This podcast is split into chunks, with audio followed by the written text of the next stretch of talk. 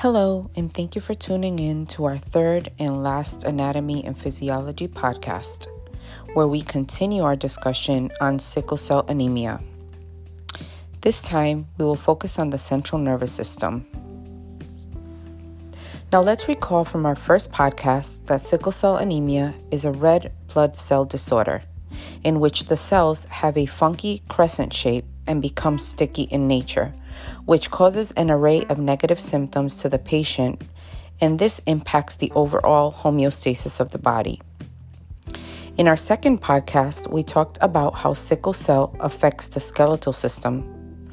Remember, we talked about how sickle cell anemia starts at the bone marrow, and this is the prime location of red blood production. We discussed how the cells which are sticky in nature, form clusters, and this results in the pain crisis, which is a signature symptom of a patient who has the sickle cell disorder. We will see later on that the same clusters can have an impact on the central nervous system and can cause blockages that can lead to stroke. So, without further ado, let's dive into the world on sickle cell anemia and how it affects the nervous system. The central nervous system is composed of the brain and spinal cord. With that being said, the CNS stands for central nervous system has three main functions. First, it's the body's sensory input. Second, it processes information. And third, it enables motor output. Let's see what our trustworthy researchers have to say about sickle cell anemia and the central nervous system. Let me just say that this was not an easy task. Since sickle cell anemia deals with blood and the central nervous system deals with nerves, it was tough to find a connection. But needless to say, we came up with a few scholarly articles on the matter.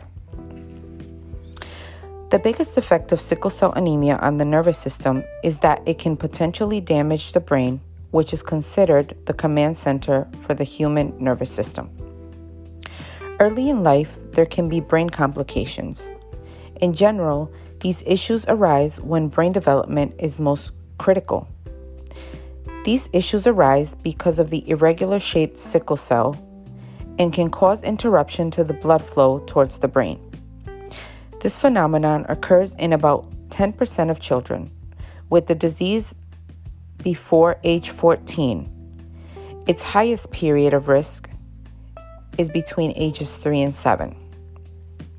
Decrease in general brain function has also been observed in children with sickle cell disease. This can lead to difficulty with foundational educational skills, such as reading and math. Other effects are attention and decision making skills, such as planning and organizing, this is located in the prefrontal cortex of the brain. It can also cause difficulties acquiring language skills, which we see in the Broca's and Wernicke's area. Another impact in the young brain is difficulty retrieving information from memory found in the prefrontal cortex, areas of the temporal lobe and the cerebellum. Med- Medscape.com introduced an article in August 2020 which discussed the central nervous system manifestations of sickle cell disease. Its findings are mostly in children and adolescents. The most severe manifestation is ischemic stroke, which is a type of stroke caused by a blockage in an artery that supplies blood to the brain. In pediatric patients, Stroke affects 11% of the sickle cell population by age 20. Deficits of the stroke can depend on the location of the infarct within the brain. These can see these can be seen via imaging studies. Another devastating manifestation in sickle cell patients is silent cerebral infarcts. These are reported to be more frequent and are associated with significant neurophysiological deficits. Silent cerebral infarct SCI is the most common form of neurological disease in children who suffer from sickle cell anemia. It is determined via an MRI which leads to abnormal results when compared to a normal brain MRI. This type of stroke occurs in 27% of the sickle cell anemia population before their sixth birthday and increases to 37% by age 14. The risk factors of silent cerebral infarct include male sex, sorry guys, lower base hemoglobin concentration, increased blood pressure, and previous seizure activity.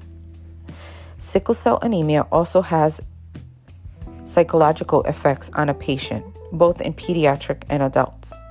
The chronic pain crisis, constant fatigue, among all the other symptoms caused by this illness, leads to buildup of stress and anxiety. This often leads to emotional disorders such as chronic depression, panic, anxiety. It also causes limitation in physical activity and overall daily functioning. Overall, we have learned that although living with this condition can be manageable, the effects of the disease on the human body can be devastating. Maintaining a healthy lifestyle, taking medications as prescribed, and also attending regular medical checkups all can aid in maintaining the bad effects of sickle cell anemia at bay.